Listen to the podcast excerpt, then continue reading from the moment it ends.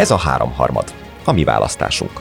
A 24.hu politikai újságíróinak kibeszélő műsora.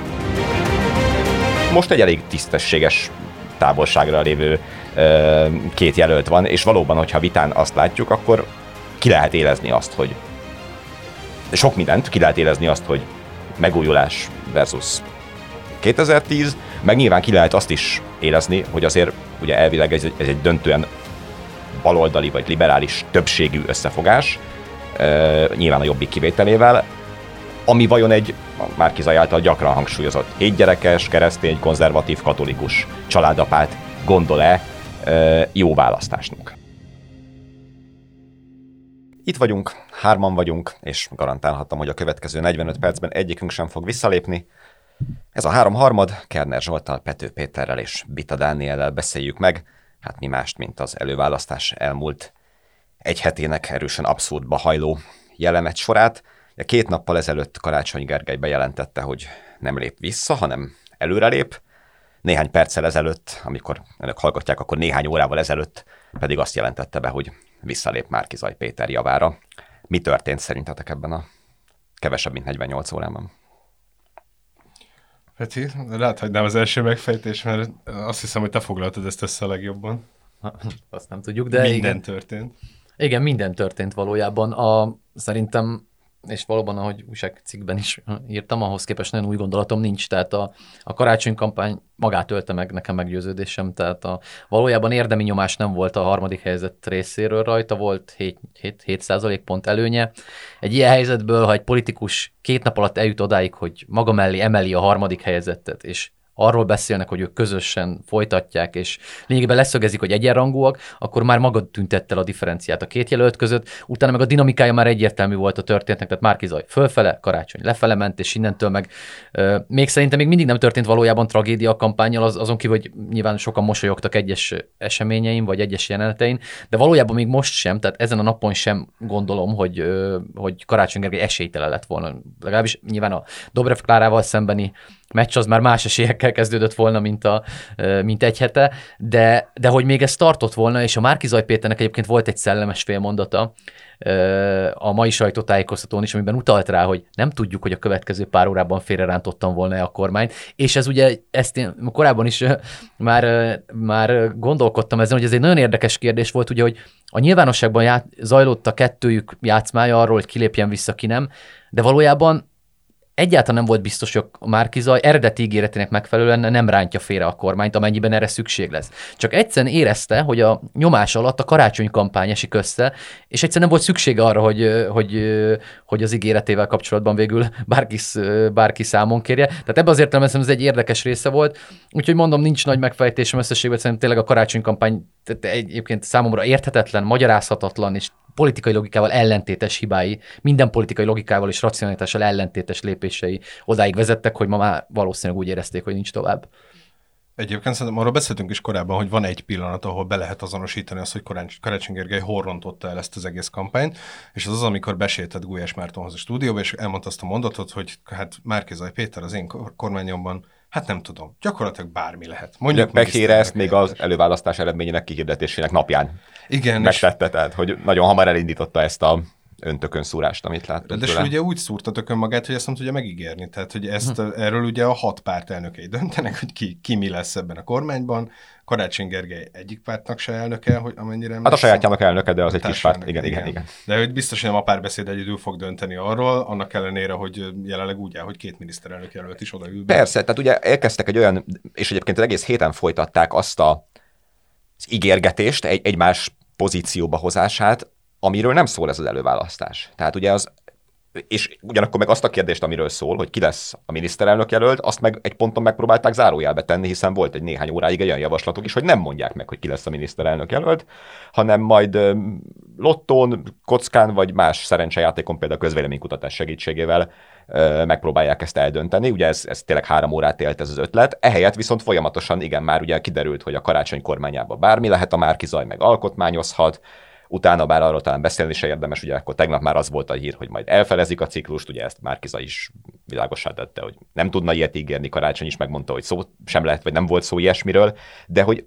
magának az előválasztás lényegének, tehát hogy ki álljon szembe Orbán Viktorral, a, a tagadása volt ez az egy hét az ő részükről, és valamiféle olyan tandemet próbáltak kialakítani, ami nincs. Tehát vannak tandemek, általában mondjuk Amerikában ugye elnök, alelnök, ilyen tandemek vannak, de egyenrangú szereplők nincsenek egy miniszterelnök jelölti versenyben. Hát ugye, a, a, tehát, hogy az, az amerikai kitérőre, hogy azért az nem úgy szokott kinézni, hogy az előválasztáson induló jelöltek, mert az előválasztás alatt megnevezik azt, hogy kivel indulnak uh-huh. közösen, tehát hogy általában az előválasztás elrendezése után szoktak induló partnert választani, és van olyan, ahogy Joe Biden esetében is volt, hogy az egyik kihívója lett a végül az alelnök jelöltje, de hát nem akkor, amikor még egymással versenyeztek, azért, mert nem tudtak dönteni, ki legyen.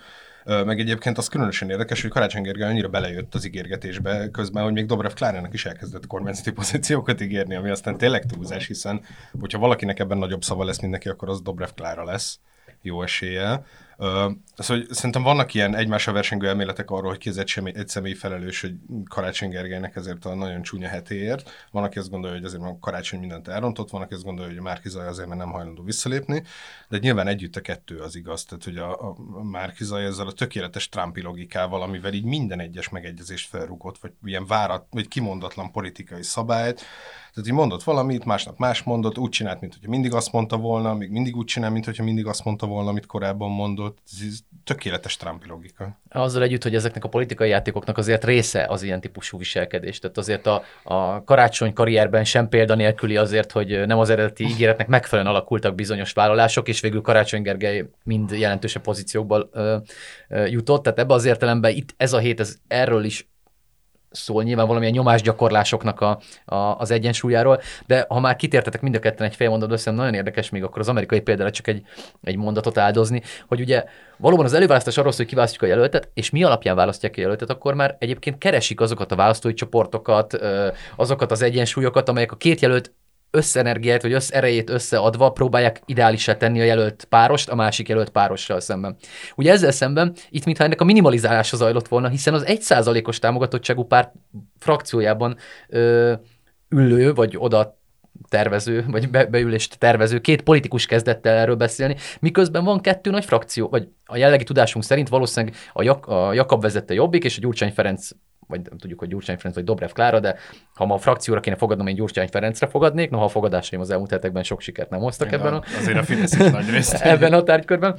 Tehát akkor is velük kellene erről beszélgetni, és ezért is volt szerintem nagyon, hogy mondjam, politikai értelemben nagyon lelombozó ez a Márki Zaj karácsony beszélgetés, mert ugye a választóknak megint egyszer egy hamis képet mondtak a politikára, nem így van, tehát nem így működik. Tehát egyszerűen ez, ez, a, ez a legnagyobb átverése az egész hétnek, hogy ők azt próbálták elhitetni, mint ez úgy lenne, hogy te ősz a haverjaid, mi hárman megbeszéljük, hogy, hogy ez nem így működik. Vannak frakciók, van politikai támogatás kell, amikor elmondják a szakértői kormány, a szakértői kormány nem jelent semmit szerintem, és a politika tagadónak tartom, de az az én saját véleményem, teljesen mindegy. Ők azt gondolják, hogy ez a helyes, de hát hogy mit mondanak a koalíciós partnerek? Nem lesznek tagjai a kormánynak, mert jobb bankárokat és nem tudom, környezetvédelmi szakembereket láttak a piacon? Tehát, hogy ez, tehát az egész politika tagadó volt szerintem az egész játék, és, és ez, ez egy fájdalmas része szerintem annak, amit csináltak. A, ha mondja, mondanál ehhez valamit, akkor... Én egy kicsit eltérnék a témát. Én is, én is azt tervezem. Uh, szóval, ha nem is vissza, de hátra lépjünk szerintem mondjuk hármat. Uh, ugye az előválasztás azért lett kétfordulós, és általában azért szeretik kétfordulósra csinálni, hogy ne álljon elő az a helyzet, hogy valaki bőven 50% alatti szavazatarányjal nyer, hiszen ugye akkor könnyű lesz rámondani azt, hogy a többség nem is ő rá szavazott. Ugye Dobrev Klára is 34%-ot szerzett végül az első körben. Ugye, hogyha abszolút többséget akarunk a második körben, akkor általában oda két jelöltet engedünk be. A legegyszerűbb példát mondjam, a francia elnökválasztáson is az a helyzet, hogy az első és a második helyzet jut be a második fordulóba, és egy viszonylag egyszerű választási helyzet lesz, A vagy B nyerjen. Ehhez képest ugye a magyar ellenzék csinált egy olyan rendszert, ahol hárman jutnak be a második fordulóba, és az ég egyött a világon semmi nem kötelezte volna egyébként a résztvevőket arra, hogy ebből minden áron két szereplős verseny, versenyt csináljanak. Ha minden áron két szereplős versenyt akartak volna csinálni, akkor azt kellett volna mondani, hogy az első kettő jut be a második fordulóba. Hogy az, az mennyire racionális, hogy szerintetek, hogy tulajdonképpen az egész elmúlt egy hét arról szólt, hogy Dobrev Klárát le kell győznie ennek a két embernek, ennek a két embernek, aki egyébként láthatóan bizonyos dolgokban egyetért, például abban, hogy Dobrev Klárát le kell győzniük, de azért nagyon sok mindenben nem. És hogyha ez így van, akkor vajon nem ott lette elkövetve a hiba, hogy miért engedtek be három szereplőt? Tehát lehet arról vitatkozni, hogy rendben van, bejutott volna Dobrev és Karácsony a második fordulóba, és akkor eldönti majd Jakab Péter, vagy a Jobbik, Márki Zaj, a Momentum, mindenki, hogy kit támogat. De hát végül is, ha három embert engedünk be, akkor, akkor nem, nem magától értetődő, hogy a másodiknak és a harmadiknak össze kell állnia. Öff, hát ugye erről nekem nincsen háttértudásom, hogy ez egy kompromisszum volt, de hogy azt ugye tudjuk, hogy a DK nem akart kétfordulós miniszterelnök jelölti választás, nekik az egy forduló lett volna jó, ö, hogyha már az elején nyer Dobrev, Dobrev Klára, ezt mindenki más akarta, én el tudom képzelni, hogy ez volt a kompromisszum, hogy akkor hárman jussanak be, mert ez azért kifejezetten a DK-nak jó, akik eleve első helyre várták saját magukat. Egyébként, hogyha az előző kérdésem még eszembe jutott valami, hogyha visszaugorhatok egy picit, hogy Karácsony Gergelynek miért alakult így ez a hete. Beszéltünk a legutóbbi podcastban arról, hogy nagyon látszott az egész előválasztás alatt, hogy mennyire vigyáztak Karácsony Gergelyre. Tehát még a viták alatt se csépelték igazán. Mindenki abban a tudatban volt, hogy végül ő lesz majd a közös miniszterelnök jelölt, és így megpróbáltak azért egy kicsit óvni attól, hogy így nagyon elhasználódjon. Viszont tökre látszik, hogy abból, hogy így ennyire óvták, nem kellett politizálnia igazán. Tehát nem kellett konfliktust vállalnia, nem állt bele, nem edzette saját izmait ezzel az egészen kapcsolatban, és, és utána kiderült, hogy egy Márkizaj Péter kaliberű politikus meg tudja akadályozni abban, hogy átvigye az akaratát, ami azért egy sokkal kisebb szintű Orbán Viktorhoz képest. A kérdés erre a kérdésre, akkor a, mi a rendszert illeti, ugye a kétforduló valóban ugye annak a már azért jön létre, hogy ezt a Dobrev első fordulós Dobrev győzelmet megakadályozza. Ami érdekes benne egyébként, és pont ez a, ez a logikai ö, csavar, amit a magyar ellenzék szokásos ilyen alkú meg kompromisszum ö, kényszere hoz el, hogy valójában, ha ez lett volna a cél, akkor két szereplőset kellett volna létrehozni, hiszen akkor az összes többi szereplőnek azt kellett volna elérnie, hogy Dobrev Klárával szemben a legesélyesebb jelöltet kiválaszták, és kiderüljön, hogy a Gyurcsány Ferenc és Dobrev Klára körül csoportosuló világ, vagy a nem Dobrev Klára körül csoportosuló világ az erősebb. Ugye ez, ez a kulcskérdése valójában a magyar ellenzéknek Gyurcsány Ferenc politikai bukása óta. Tehát minden egyes választás előtt ugyanezt a hogy hamis vagy nem hamis dilemmát, az nagyon jó kérdés, szerintem nem hamis egyébként, tehát ez egy valódi dilemmája az ellenzéknek. Ugyan e körül ö, zajlik az LMP szakadásától, nyilván csak közvetett értelemben, de nagyon sok ilyen dilemma mindig ide vezet vissza, hogy mi a viszony a Gyurcsány-Ferenci korszakhoz és Gyurcsány-Ferenc politikai, jelenlegi politikai személyéhez. Ez vezetett szerintem ehhez a helyzethez is egyrészt, másrészt szerintem, ami, ami még a előválasztás dicsérete, és amikor bohozatról beszélünk, azért emlékezzünk arra, hogy, és pont abból a ebből a Gyurcsány körüli ö, probléma halmazból, amelyet mindig újra és újra kinyit magának a magyar ellenzék, hogy azért ez a választás előtt szokott zajlani. Tehát mikor már a Fidesz megy egy erős, megépített profi kampányjal, akkor általában ülnek benzinkutakon, meg különböző helyszíneken, és próbálnak alkudozni, mi történjen. Az előválasztás igazi valódi politikai innováció, és szerintem nagyon fontos haszna az ellenzéknek, hogy előre hozta ezeket a vitákat, és le is zárta némelyiküket, abban az értelemben, hogy azért Karácsony Gergely miniszterelnök jelöltségét úgy akadályozta meg ez az előválasztás, hogy egyúttal megmutatta, hogy nem lett volna elégséges a politikai teljesítménye és a nyomástűrő képessége ahhoz, hogy Orbán Viktor álljon szemben, vagy legalábbis legyőzze, hiszen valóban már Kizaj Péterrel szemben nem sikerült érvényesíteni ezt. Tehát ebben az értelemben az előválasztás, noha most úgy tűnik sok, nyilván sok választópolgár, meg sok politikai iránt érdeklődő számára, hogy bohózatokat hozott, egymáson nevettek, valójában hat hónappal a választás előtt elő fogja állítani a képletüket. És szerintem valójában ez egy nagyon érdekes része, szerintem nem lehet tudni, hogy Dobrev Klára mire lenne képes, ahogy az sem egyébként, hogy Márki Zaj Péter, amennyiben valóban felsorokozik mögöttük az ellenzék. Ez a kulcskérdése persze, hogy egyik vagy másik győzelme esetén mi történik mögötte. Ha felsorakoznak egységben és egy olyan fegyelmezett kampányt folytatnak, amit a Fidesz szokott, akkor szerintem valójában kiszámíthatatlan az egyes teljesítményeknek a érdek. Lehet, hogy mind vereségre elég, lehet, hogy valamelyik győzelemre, fogalmam sincs, de egyben biztos vagyok, biztos van egy addicionális haszna az ilyen típusú kampánynak a korábbiakhoz látott, a korábban látott kampányokhoz képest. Tehát azt mutatta meg az előválasztás, hogy Karácsony Gergely alkalmatlan. egyébként a korrigót kellett volna olvasni, azt mondod Lehet, végig Hát ugye egyébként van olyan, hogy valaki egy bizonyos pontig, so, sokat beszéltünk erről, meg ugye Peti cikkében is van ez a párhuzam Botka Lászlóval, akiről szintén ez derült ki, hogy nem, tehát nagyon sikeres polgármester, gyerekkora óta ő Szeged polgármestere gyakorlatilag, e, és iszonyatosan megégette magát egyébként, ugye szintén a, a DK vitával kapcsolatban, és totálisan eltűnt az országos politikából, kilépett az MSZP-ből, és egyébként minden jel szerint nyugdíjas koráig tudja Szegedet vezetni. Karácsonyt alkalmatlanozták, ehhez képest megnyerte a főpolgármester választást, nyilván egy úgymond hazai pályán, egy olyan választói közönség előtt, egy olyan ellenjelöltel szemben, aki, aki az ő súlycsoportja volt, vagy igen, azt hiszem ez utólag egyértelműen mondható.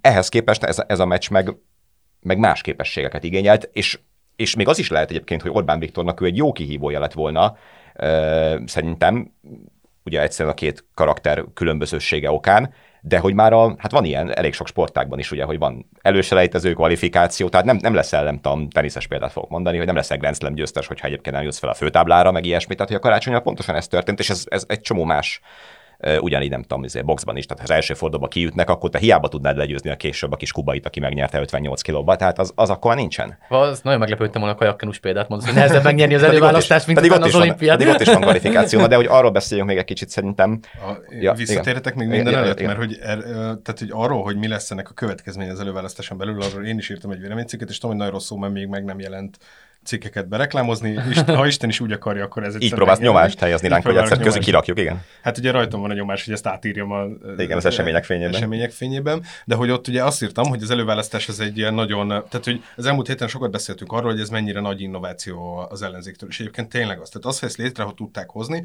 az egy tök nagy politikai eredmény. De ennek a politikai eredmények vannak kockázatai. Most azt láthattuk az elmúlt pár hétben, hogy Orbán Viktor nincs fönn a táblán. Tehát Orbán Viktor nem jelent meg politikai ellenfélként, itt most az ellenzék különböző viszonylag megosztott oldalai egymás ellen hadakoztak. Egyelőre most még a második fordulóban se látja senki valójában Orbán Viktor, csak azt látják, hogy a másik jelölt, aki nekik nem szimpatikus, vagy most már mindkét jelölt, akinek, aki nekik nem szimpatikus, mennyire veszélyes. Az az óriási kérdés, hogyha ez elrendeződik a végére, akkor túléli -e az összefogás azt az egymásnak esést, ami most látszott. Mert valójában szerintem nem várta senki, hogy ez ennyire durva lesz. Hát olyannyira, ugye Márki Zaj néhány perccel ezelőtt ugye arról beszélt, hogy aki Dobrev Klárára szavaz, az Orbán Viktorra szavaz, ráadásul szerinte kétféleképpen is, mármint hogy vannak, akik tényleg azért szavaznak Dobrev Klárára, mert Orbán Viktort akarják, ugye ezzel a fideszes beavatkozás legendáját e, építi, másrészt viszont azt állítja, hogy a többiek öntudatlanul is, mert hogy Dobrevnek egyébként nincs esélye nyerni. De szerintem az egy nagyon érdekes kérdés, hogy tehát ezt az ellenzéket nem lehet gyurcsány, gyur, gyurcsánytalanítani. Lehet azt mondani, hogy mennyi szerepe lesz benne, és nyilván Márki Zaj elélcelődött ezzel joggal, hogy azért őt a saját hátterével úgy konkrétan gyurcsány jelöltjének tekinteni, az, az tényleg egy ilyen, egy ilyen eh, posztmodern kísérlet. De, de hát a DK lesz a legerősebb frakció. Dobrev Klára, ha akar, akkor ő aztán valószínűleg tényleg bármi lehet bármi bárkinek lehet. a kormányában, mondjuk egy miniszterelnök helyettes biztosan, ha nem nyeri meg, mert, mert ővék lesz a frakció, hogy érdemese akkor már most arról beszélni, hogy Dobrevvel nem lehet nyerni, hogy Gyurcsányal nem lehet nyerni, hogy ha, ha valami eldőlt nagyjából az első fordulóba, akkor az azt, hogy a DK-ben teljesen megkerülhetetlen lesz. Ez a legérdekesebb dilemmája valóban a, a, a jelleg ellenzéknek, már csak azért is, mert ugye nagyon érdekes, hogy ugye észre tudják, hogy vigyázni kell egymásra. Már mondj, hiszen ez is, hogy mondjam, el is mondják bizonyos alkalmakkal, hiszen a szavazat maximálás nem lehetséges más, hogy mintha nem teszik szavazhatatlanná a saját szövetségeseiket a saját szavazóik számára. Ugyanakkor nyilván, ahogy jön a tét, és egyre nagyobb lesz, egyre erősebb konfliktusokat kell létrehozni azért, hogy mobilizálni tudja a saját szavazótáborát. Tehát egy nagyon érdekes politikai kihívás, és ebben az értelemben azért a Márkizaj Dobrev meccs, az egy mínusz 14% pontról induló, most nyilván a karácsony tartalékokat nem tudjuk, nem tudjuk a Momentum tartalékokat, de a Fekete Győrnek ugye 3%-a volt, tehát a Momentum azért önmagában ezt a versenyt nem dönti el a támogatásával. Tehát van ez a nagyon erős stratégiai kívás, és valójában a Márkizaj Péternek valószínűleg szerintem racionálisan érzi úgy, és ez logikus is, ha nem tudja érdemben kiszélesíteni a konfliktust, radikálisabbá tenni, tehát olyan, hogy ami mobilizáljon, hiszen egy rövidebb időszak lesz, rosszabb időben, kevesebb résztvevővel, miközben a DK szavazótábor az egyik legelkötelezettebb szavazótábor, tehát Dobrev Klára jó eséllyel a nagy, nagy részét a szavazóinak el fogja vinni. Az, hogy előállítsd vele szemben, nem tudom, hogy a jelenleg egy hűsítő kampánya, vagy egy sokkal semlegesebb kampánya lehetséges lenne. Lehet, hogy igen, csak azt mondom, hogy ez egy olyan valós politikai dilemma, és nem biztos, hogy, hogy vannak rá egyéb megoldások, mint, mint politikai értelemben egyéb megoldások, mint amit most próbálgatnak. Hát, és ugye azt mondod, hogy el fogja tudni vinni a szavazókat, és szerintem egy igazán sikeres visszalépés volt a, az elmúlt egy hétben, az, ami elvileg nem történt meg. Tehát, hogy Jakab Péter azzal, hogy nem vállalt szerepet, azzal ő vállalt a leghatározottabban szerepet ebben az egész kampányban, és tökre érződik, hogy korábban senki nem gondolta volna azt, hogy egy jobbikos az Gyurcsány Ferenc feleségére fog szavazni egy választáson, teljesen abszurd, de hogy tényleg megjelentek a, a Dobrev Klára szavazó jobbikosok, akik lehet, hogy gyűlölik Gyurcsány Ferencet, de inkább Dobrev Klárára fognak szavazni, mint mondjuk Karácsony Gergelyre vagy Márki Zaj Péterre, és én nem tartom kizártnak az, hogy az amúgy is fegyelmezetten szavazni eljáró DK-soknak még növekszik a tábora, mert ugye ugyanott népszerűek. Tehát a Jobbik és a DK az nagyjából ugyanazokon a területeken népszerű, és lehet, hogy ők arra fognak elmenni, hogy akkor behúzzák Dobrev Klárát, mint a, a safe choice-t egy ilyen, ez egy ilyen erős választáson. Egyébként a, most a vita szerintem érdekes lesz. Tehát én nagyon azt gondolom, hogy ugye a tévévita az nagyjából a felénél lesz a, a, a szavazási időszaknak. Most nagyon nagy a tétje szerintem. Egy az egybe lesznek, sokkal élesebb helyzetben, Hát ugye, ha valami szól a, a két szereplőség mellett megint csak, akkor az, hogy most két elég távoli szereplő lett volna. Ugye Karácsony azért is volt szerintem egy kicsit nehéz helyzetben, ő nagyjából azért félúton van ebben a világban. Tehát Dobrev nyilván a régi, 2010 előtti világnak a szimbóluma sok tekintetben, Márkizaj meg egy nagyon új szereplő, nagyon más háttérrel. A Karácsony ugye 2010 után szállt be a pártpolitizálásba, de azért jelen volt ugye ő 2010 előtt tanácsadói szinten, a pártja ugye az LMP-ből kiszakadva mégiscsak ugye a Bajnai Gordon jelentette törésvonal miatt tulajdonképpen eléggé átsodródott ugye a, a már akkor az úgymond óbaloldali térfélre, most pedig az MSZP-vel van, hát ugye szimbiózisban. Szóval, hogy ő, ő azért eléggé lebeg a, a két irányzat között. Most egy elég tisztességes távolságra lévő két jelölt van, és valóban, hogyha vitán azt látjuk, akkor ki lehet élezni azt, hogy sok mindent, ki lehet érezni azt, hogy megújulás versus 2010, meg nyilván ki lehet azt is érezni, hogy azért ugye elvileg ez ez egy döntően baloldali vagy liberális többségű összefogás, nyilván a jobbik kivételével, ami vajon egy Márkizaj által gyakran hangsúlyozott hétgyerekes, keresztény, konzervatív, katolikus családapát gondol-e jó választásnak. Tehát ugye múltkor beszéltünk erről, azt hiszem, hogy valójában kik támogatják Márkizaj Pétert, és így Valahogy... Igen, de ugye az kevés, tehát hogy akkor 20% támogatta, most nyilván az neki nem lesz elég. De tehát, nem, hogy lényegesen ki kell tágítani azt a, azt a kört. Igen, de én nem vagyok meggyőződve róla, hogy tudja. Tehát, hogy uh, szerintem ez egy óriási kérdés lesz ezen a héten, hogy valójában a Márkizai Péter bármennyivel több szavazatot kap-e annál, mint amit az első fordulóban kapott. Na, akkor, és mit gondoltak erről egyébként? Ugye a Karácsony most mondta, hogy a választók nem birkák, ezt ugye arra mondta, hogy az MSZP és a párbeszéd egyelőre hivatalosan nem döntött arról, hogy ők is támogatják-e Márkizaj, de hát ő azt mondta, hogy nem is kell ott feltétlenül őket vezetni. Ő viszont megmondta, hogy Márkizajt támogatja, de vajon a szavazók azok így működnek el, hogy Karácsony Gergely Márkizajnak lép vissza, akkor ők Márkizajt támogatják, vagy hát lehet, hogy nekik a Dobrev Klára szimpatikusabb, pont azért, mert hát azért mégiscsak azt az egyébként a Jobbik, meg a Momentum nélkül azért már 2012-ben is létező, 13-ban is létező összefogást testesítik meg, hiszen a baloldali pártok, tehát az MSZP, a DK és a párbeszéd már a 14-es választásnak is közösen futottak neki.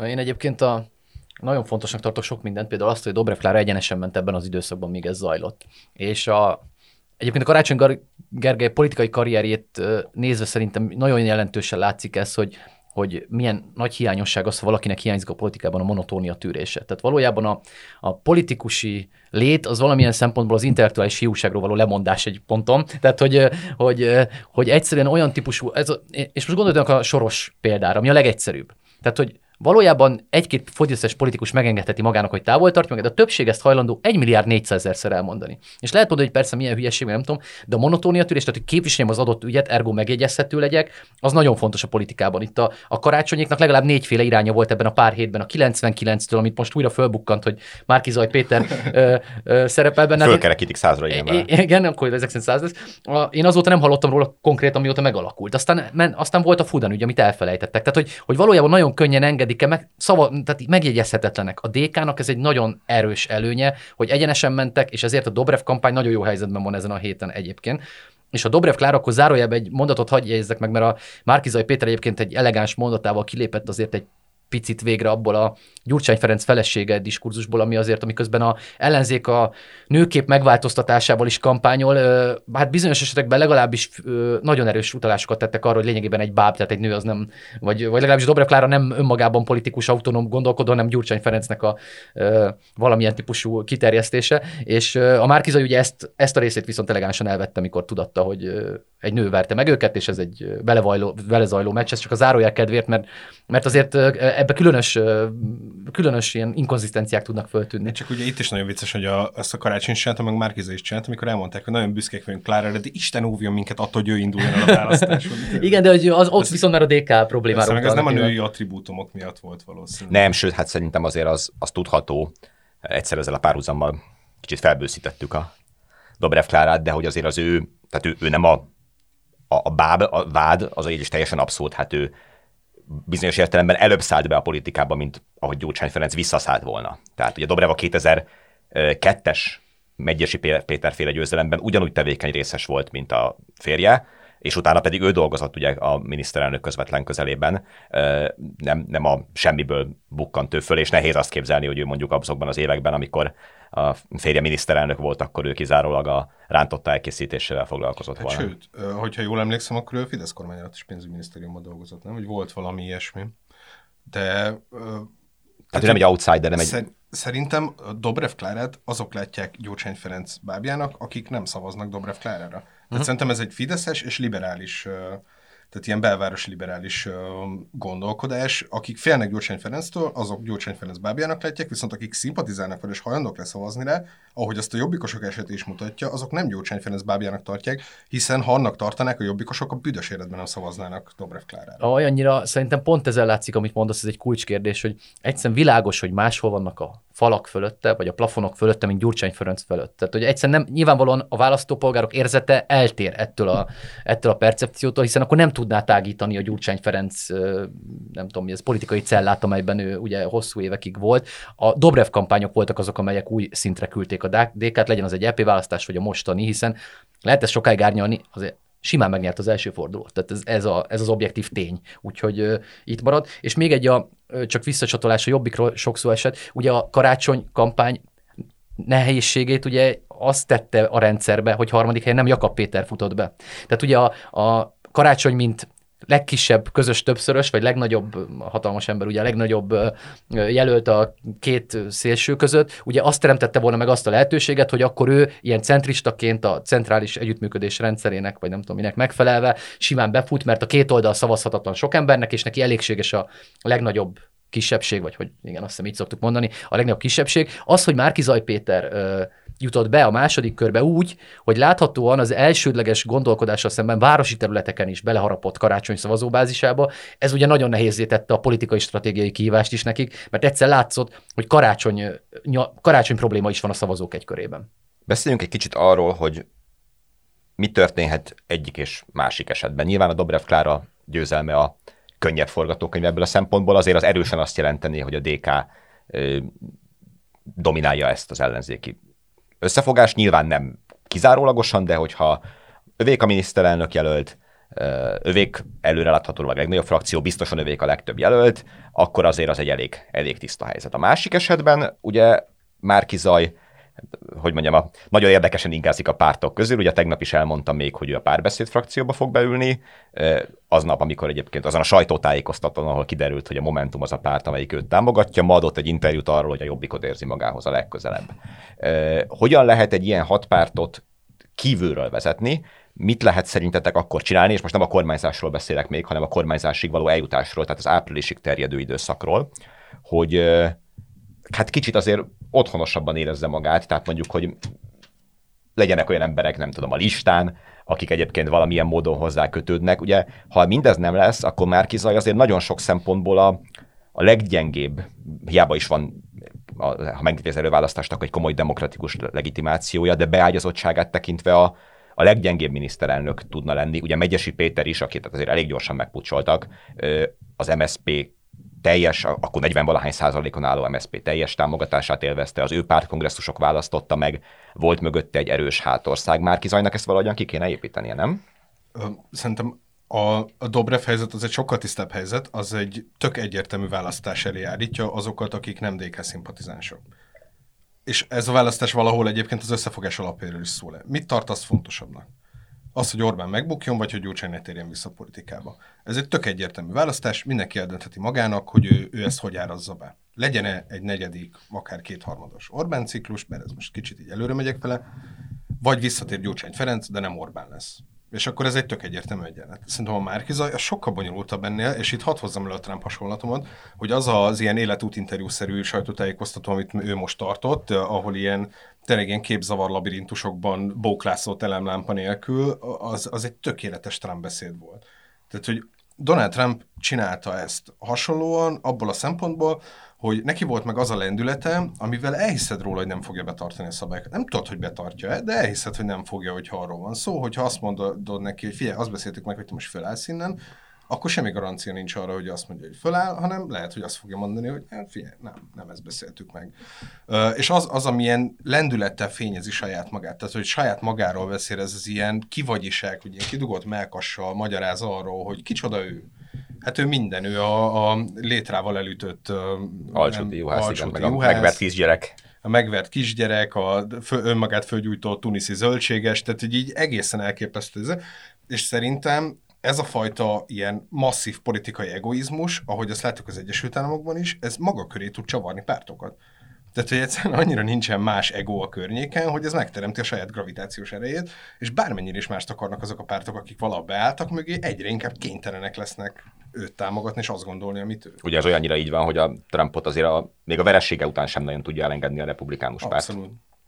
Azt szerintem, amit a Zsolt mondott, az egy nagyon-nagyon fontos dolog, és azt hiszem, az tényleg a kulcsa valójában az egész ellenzéki esélyrendszernek, ami a választásokon előfordulhat. Tehát ugye az már ott eldől valójában, hogy a választópolgár hogy teszi föl magának a kérdést. Ezt egy beszélgetésen volt, amikor ezzel szembesültem, és akkor az illető elkezdte sorolni, hogy érdemes-e leváltani ezeket Tóth, akkor még Tóth Csabára, akkor még nem tudom, az Ózdi alpolgármester, és sorolhatnánk. És nyilván, ha ezt kérdezi meg az ember, akkor nagyon sok ö, abszolút, ö, abszolút normakerettel és értékrenddel rendelkező ember azt mondja, hogy mivel nem üti meg azt az értékrendet és azt a ö, optimot, amit elvárna ő a hazáját szolgáló politikai elittől, ezért nem, akkor inkább.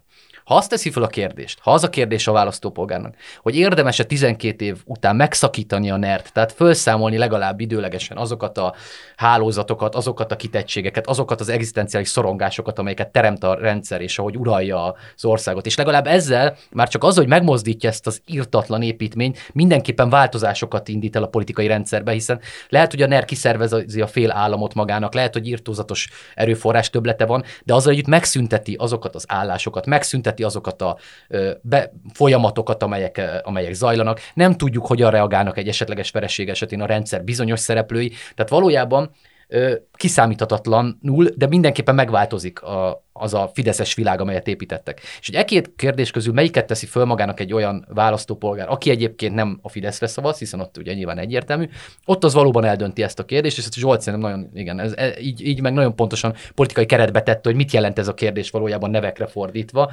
Egy, egyébként szerintem a kampány szempontjából tök fontos ez a többi pártnak is, hogy ők meg tudják értetni a szavazókkal, amellett, hogy Dobrev, Klár, hogyha Dobrev Klára nyer, hogy amellett, hogy Dobrev Klárát támogatják, meg tudják értetni a saját szavazóikkal, hogy Dobrev Klára nem Orbán Viktor helyére fog beülni. Tehát, hogy nem ugyanaz a típusú vezetés lesz, itt nem csak a DK van. Tehát még úgy is, hogy ők a meghatározó erő, nem csak a DK-ról fog ez szólni. Hát és, hogy, és ez egyébként erre én nagyon kíváncsiak, mert azért nekem a 19-es önkormányzati választás bizonyos ellenzéki sikerei azt üzenték, hogy adott ponton megértették azt a lehetőséget, amit kapnak, ugyanis itt azért arról van szó, hogy ezek a pártok 12 éve nem jártak hatalom közelében, tehát messziről sem láttak ilyesmit. És ez nagyon sok szervezeti kárral jár. A tehetséget nehéz oda vonzani. A, nyilván az anyagi erőforrások, a támogatók száma sokkal alacsonyabb. Tehát ha ezt csak időlegesen meg tudja fordítani, akkor egyszerűen új lehetőséget, új jövőt nyit ki saját magának is, mert ugye a másik jelentős ellenérv, hogy hát ezek nem tudnak majd hatpárti összeesik, és akkor két év múlva összejön Orbán Viktor. Ugye itt, és itt ez a kérdése szerintem is, hogy a választópolgárok végül melyik stratégiát választják nagy többségben, és ez nagyban függött, hogy a pártok melyik stratégiát választják, tehát képesek-e maguk, tehát bárki is nyeri az előválasztás első forduló, második fordulóját, aznap este mi történik. Tehát, hogy az a hat, nem tudom hány vezető, aki van, beáll-e az első mögé, és azt mondja, hogy mától hat hónapig csak Orbán Viktorról beszélek, és nem arról, hogy ki lesz a lista 37. helyén. Ha a lista 37. helyén összevesznek, akkor nyilván nem alkalmasak ennek a kívásnak a kezelésére, és sokkal jobb esélye van a Fidesznek az újabb győzelemre. Ugye száz százalék, hogy össze fognak veszni a lista 37. Igen, ez nem kérdés, az a kérdés, hogy mennyire fogják ezt a nyilvánosság előtt Igen. csinálni, mert hogy ugye nagyon sokat dicsértük most már, nem tudom, harmadik, negyedik adás óta az előválasztási intézményét, és volt egy csomó pozitív hozadéka, de az elmúlt egy hétben valóban az történt, hogy egyszerűen csak önmagukról volt szó, és a ennek egy darabig lehet még felhajtó ereje, de hogy most már valójában csak a Dobrev Klára volt az elmúlt napokban az, aki még mindig arról beszélt, hogy ő az Orbán rendszerével mit akar kezdeni. Egyébként az egy héttel vagy két héttel ezelőtti viták feles alkotmányozásról ilyesmi teljesen megszűntek, és egyetlen kérdés maradt. Azt mondjuk az nem baj. Hát, de ugye ezek nem, nem, nem megoldottak. Persze. Tehát, sőt, ugye valójában Márkiza is feles többséggel akar alkotmányozni, ugye az megint csak elfelejtődik, ugye pont ő beszélt e, e, Nagy Gergőnek erről, hogy ő valójában nem tartja győzelemnek esélyesnek Dobrevet, de hogyha ezeket a kérdéseket nézzük, az euró bevezetését, meg az elszámoltatást, meg a feles alkotmányozást, akkor ő mindenben Dobrevvel ért egyet, ami ugye akkor negyedik pártot is behozza az ő étlapjára. Szóval, hogy ugyanakkor az elmúlt egy hétben, bő egy hétben nem volt szó már Fideszről, nem volt szó már 2022 utáni kormányzásról, hanem egyetlen egy szempont maradt, de, de hát az meg egy találgatás, hogy ki tudja legyőzni Orbánt. Amúgy szerintem egy dolog fontos a vitával kapcsolatban, hogy ugye két potenciális vita lehetőség van, amit említettetek, a lista, meg hogy mi lesz a második forduló eredményhirdetésének estén. És Márkizaj Péternek csak az egyikben van szerepe. Tehát, hm. hogy neki csak azon az estén kell viselkednie, őt nem befolyásolják a lista körüli viták. Egy kicsit igen, de nem nagyon. Nem nagyon. Tehát, hogy ez szerintem kevesebb veszélyforrás, hogy, tehát, hogy nem az van, hogyha már kizaj kikap, akkor az MSZP-sek, most mindenki föllázad, mert annyira azért senki nem tartja közelének magához, hogy ez, tehát, hogy akkor ki fognak egyezni DK-val. Itt szerintem az lesz a nagy kérdés, hogy Márkizaj Péter hogy reagál, és láttuk, hogy nem feltétlenül reagál jól azért, hogyha nem ő nyer. Egyébként, ami még érdekes szerintem, hogy a politika világnézet, tehát hogy az Orbánizmus megszüntette a világnézeteket bizonyos értelemben az ellenzéknél. Tehát a, a párbeszéd, hát, amelyet ugye... Meg a kormányon is.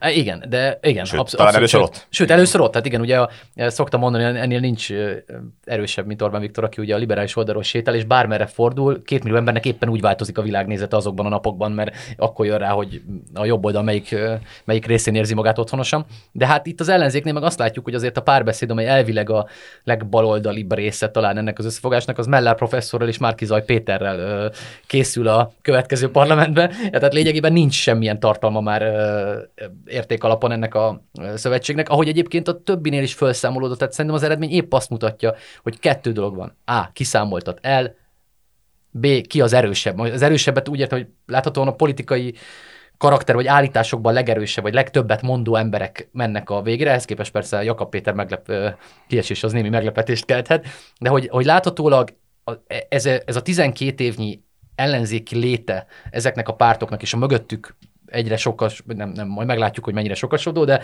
de a mögöttük álló választói közösségnek láthatóan abszolút prioritását tette a NER felszámolását, pont. Tehát, hogy, hogy igazából a, azok a viták, amikről beszéltek, hogy háttérbe szorultak, valójában következik a választói magatartásból is, mert a választók láthatóan az, a leváltás felé tolják őket, a leváltás mindenek fölötti prioritása, és nem a adórendszernek a, a különbségei, amik egyébként pedig nagyon meghatározóak speciál. De hogy ez egy iszonyú veszélyes dolog valójában, és itt a karácsony emiatt is szúrt el valamennyire a kampányát, mert hogy ő arra gondolt, miközben az elszámoltatásról beszélt, hogy milyen lesz majd kormányozni, és akkor ne Abszolút. azt mondják rá, hogy hazudott, hanem tényleg az, hogy ne tegye tönkre ezt az országot azzal, hogy feles többsége pucsot hajt végre az alkotmány ellen, miközben mindenki más azt mondta, hogy nem tudom, tényleg, hogy 80 képviselővel el lehet fogadni egy új alkotmányt Magyarországon, egyszerűen nem igaz. Tehát ilyen nincs. Azt nem tudom, mi gondoltak, nem, nem tudom, gondoltak-e arra, hogy mi van, ha a Fidesz nyer, és elhiszi ezt, hogy lehet. Tehát mi történne, hogyha... Ha, ha, hát igen, ugye a kiinduló pont, hogy bizonyos értelemben elhitte már, mint ugye a formális szabályok igen, betartásával, de valójában így szubstantív értelemben már nagyjából az derült ki, hogy mindent lehet. Az a kérdés, hogy ebben akarsz-e hasonlítani rá, mert szerintem az egy nagyon érdekes probléma, hogy ugye senki nem gondolja azt, hogy ha Dobrev Klára nyer, akkor egy tehetséges köcsei vízvezetékszerelő holnap után 500 milliárdos vagyonnal fog rendelkezni. Senki nem gondolja azt, hogy akkor majd az összes többi egyetemet, amit még állami kézbe tartottak, azt majd nem tudom, ki fogja szervezni baloldali alapítványokba, hogy majd homofób törvényeket hoz, tehát hogy nem leképezni fogja a NERT, hanem hogy ott lesz viszont az a kérdőjel az emberek fejébe, de hogy akkor egészen pontosan mi is fog történni? Mert van az, amit mondasz, az egy fontos szempont, valószínűleg az ellenzéki szavazók jelentős részét ez vezeti, hogy valahogy ezeket a láncokat megszakítani, de a részt egy nagyon körülményes meló. Másrészt ott van az, amiről meg egyébként a kormányzásnak végső soron azért szólnia kéne. Tehát egy ponton muszáj lesz valamit kezdeni az adórendszerrel. Ugye a Fidesz, amelyik nagyon felelősen gazdálkodott, amíg nem jött ez a koronaválság, vagy ilyesmi, és tartotta a hiánycélt. Elengedte, úgy elengedte, mint a Szoci 2006-ban, tehát 10%-os hiány lesz. Tehát nem lehet majd azt csinálni, mint ami az első választási vitán történt, hogy kiderült, hogy nem tudom, többet fog keresni az orvos, mint Ausztriába, és jobb lesz az oktatási rendszer, mint Finnországba, és emellett még megduplázzuk a nyugdíjakat, tehát hogy minden nem lehet majd, és hogy akkor ezt a priorizálást egyébként majd egyszer el kell végezni, és ha ezt akkor kezdik el végig gondolni, amikor már nyertek, ami még egy távolabbi dolog, akkor azért az úgy elég nehézkes lesz. Tehát egy ponton valahogy valószínűleg meg kéne hozni ebbe a, ebbe a vitába, ami, ami itt zajlik az Orbán legyőzése kapcsán, hogy oké, okay, de hogy van-e nekünk valamilyen közös mondani valónk, amit akkor is megcsinálunk, ha Dobrev nyer, ha Márkizaj nyer, ha nekem ennyi képviselőm lesz, neked ennyi képviselőd lesz. Ugye ez elvileg készül? Hát Tehát, persze, hogy készül írott egy... program biztos lesz, csak Igen. ugye ezeket a programokat ismerjük, hogy azért ezek úgy szoktak történni, hogy mindenki beleírja neki fontos dolgokat, Igen. de azért a végén nem szokott benne lenni összeadás, meg kivonás, hanem értéknyilatkozat szokott lenni. Hadd had hozzam erre is példának Amerikát egyébként, mert szerintem tök jó példa arra, hogy most viselkedik az ellenzék, az, ami a, a most a demokrata többségű kongresszusban, képviselőházban történik. Ugye a kongresszust, azt ez nagyon régóta nem lett igazán fontos kérdésekben működtetni, 100 tagja van, elvileg 51 többséged van, most 50 plusz egy tagja van a demokratáknak, viszont a legtöbb szabályt csak egy úgynevezett filibuster ellenében tudod módosítani, mi 60 plusz szavazat. Ezt a filibuster, ezt nem kötelező betartani. Ez egy politikai ilyen hagyomány, tehát a házszabályt meg lehet változtatni ezzel kapcsolatban. És az a kérdés, és az a vita egyébként a demokratákon belül, hogyha ők megváltoztatják filibustert egy oldalúan, a republikánusok nélkül, akkor legközelebb a republikánusok is vissza fognak élni ezzel. De ugye az, amit erre meg a másik oldal mond, és a Fideszre is igaz, hogy már visszaélnek. Tehát, hogy azokban az ügyekben, amik nekik kellettek, mint a, a legfelsőbb bíróság tagjának kinevezése, ott már rég eltörölték filibustert, mert nekik az volt jó. És itt is az a kérdés, hogy visszaélnek-e ők is azokkal az ügyekkel, amikkel a Fidesz visszaél, legalább bizonyos részben, vagy pedig attól félnek, hogyha ők átlépnek egy határt, akkor a Fidesz legközelebb még egy határt át fog lépni. Ugye ez egy nagyon érdekes dilemmája volt karácsony kampánynak szerintem végig, és az jó, hogy utaltál rá. Ugye valójában olyan volt, mint aki megnyerte az, els, aki megnyerte az előválasztást, úgy beszélt végig, miközben az előválasztást nem a békével lehet megnyerni láthatóan a többi jelölt sikereiből, hanem a, a, azzal a mozgósítással, mobilizáció, hogy saját szavazóidat ö, ö, elviszed ide. És a, erre a nagy stratégiai dilemmára akart karácsony új választ adni, amihez azért volt valószínűleg kevés, mert jelenleg a világ összes politikusa kevés. Tehát a polarizáció olyan mértékben növekszik, hogy ebbe a közösségi médiának, vagy a, vagy a átváltozó politikai karaktereknek, vagy a nyilvánosság szerkezetváltozásának van egy nagyobb szerep, azt nem most fogjuk megfejteni a utolsó pár percben, de az biztos, hogy irtózatos a polarizáció, emiatt ugye egyre radikálisabb eszközrendszer jelenik meg a politikában, és valójában azzal, hogy az egyik oldal használja ezt a radikális eszközrendszert, ide értem egyébként nem csak a kampányok típusát, mint hogy a Fidesz mit művel a médiával, és hogyan lett ma már Márkizaj Péter Gyurcsány, nem tudom, bohóca vagy embere, vagy tök mindegy, teljesen abszurd módon, hanem egyébként az egyetem, mondjuk az egyetemek, vagy az a, egyáltalán a közvagyon kiszervezésének módját. Ugye, ha jön egy új politikai erő, valójában, ha csak egy hetet kap, a politikai logika alapján nincs fontosabb dolga, mint ezt az erőforrás különbözetet visszaforgatni, mert különben örökre azt fog történni, hogy mindig visszajön a NERV, hiszen akkor az erőforrás töblete, annyi milliárdot szervezett ki, annyival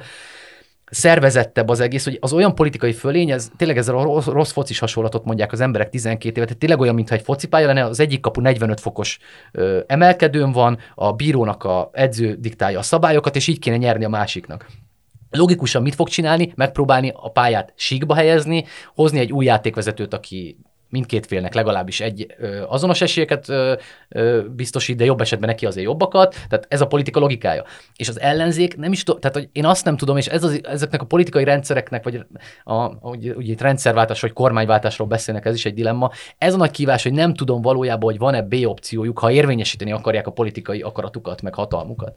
Egyébként abszolút van itt. Szerintem a kérdés az az, hogy mondjuk úgy veszed-e vissza az SF-et, hogy oda küldesz elé tankot, vagy úgy veszed vissza, hogy a, nem tudom, most ez nem, nem, azt hiszem nem az SFN pontosan, hogy a, a konkrét költségvetés alapját képező MOL paket részvényeit elinflálod, újabb, tehát hogy, hogy oda mész erővel, és megpucsolod őket, vagy megpróbálsz egy kicsit okosabb lenni, és ilyen az erő látszata nélkül, de valójában erőszakkal visszavenni. Igen, ez, ez nagyon érdekes egyébként, amit mondasz, hogy valójában, és ez, ez meg megint az előválasztásnál valószínűleg a politikai karakterről is tehát a karácsony politikai karaktere lett volna, hanem az, amelyik lehet, hogy azt a megoldást választja ilyen esetekben, hogy megnézi, hogy a NERT finanszírozó bankok mögötti ö, hitelek egyébként hogyan sokszor fedezet nélkül, vagy kevés fedezetes hitelek, hogyan lehet úgy nehéz helyzetbe hozni, hogy valamilyen, nem tudom, banki törvénybe belepiszkálnak kettő sort, vagy egy olyan politikai karakter következik, amelyik valóban oda megy ezekhez, és azt mondja, hogy kérem szépen, kérem szépen, tehát ezt nyilván eufemizálta most.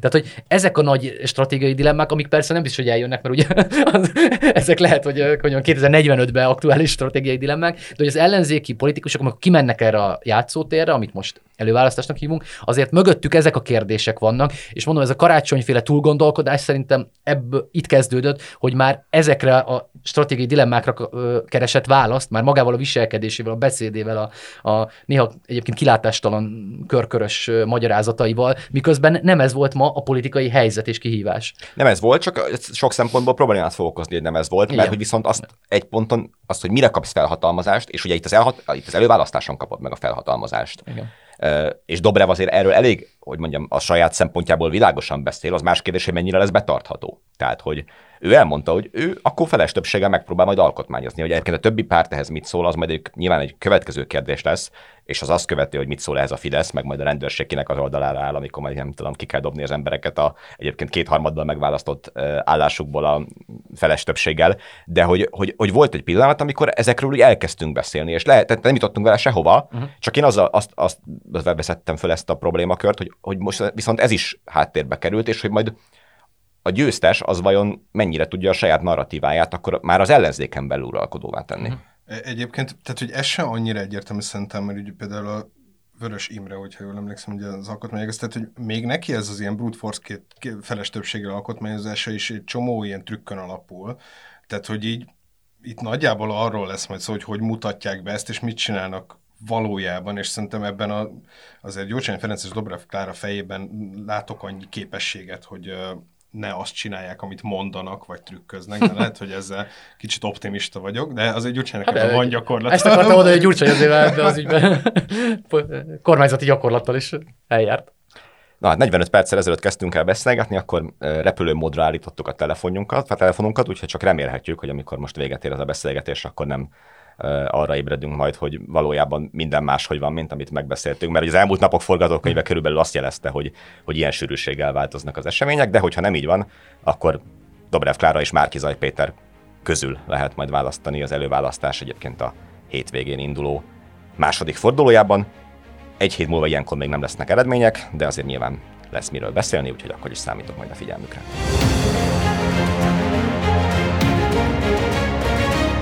Ez a háromharmad, a mi választásunk, a 24.hu politikai újságíróinak kibeszélő műsora.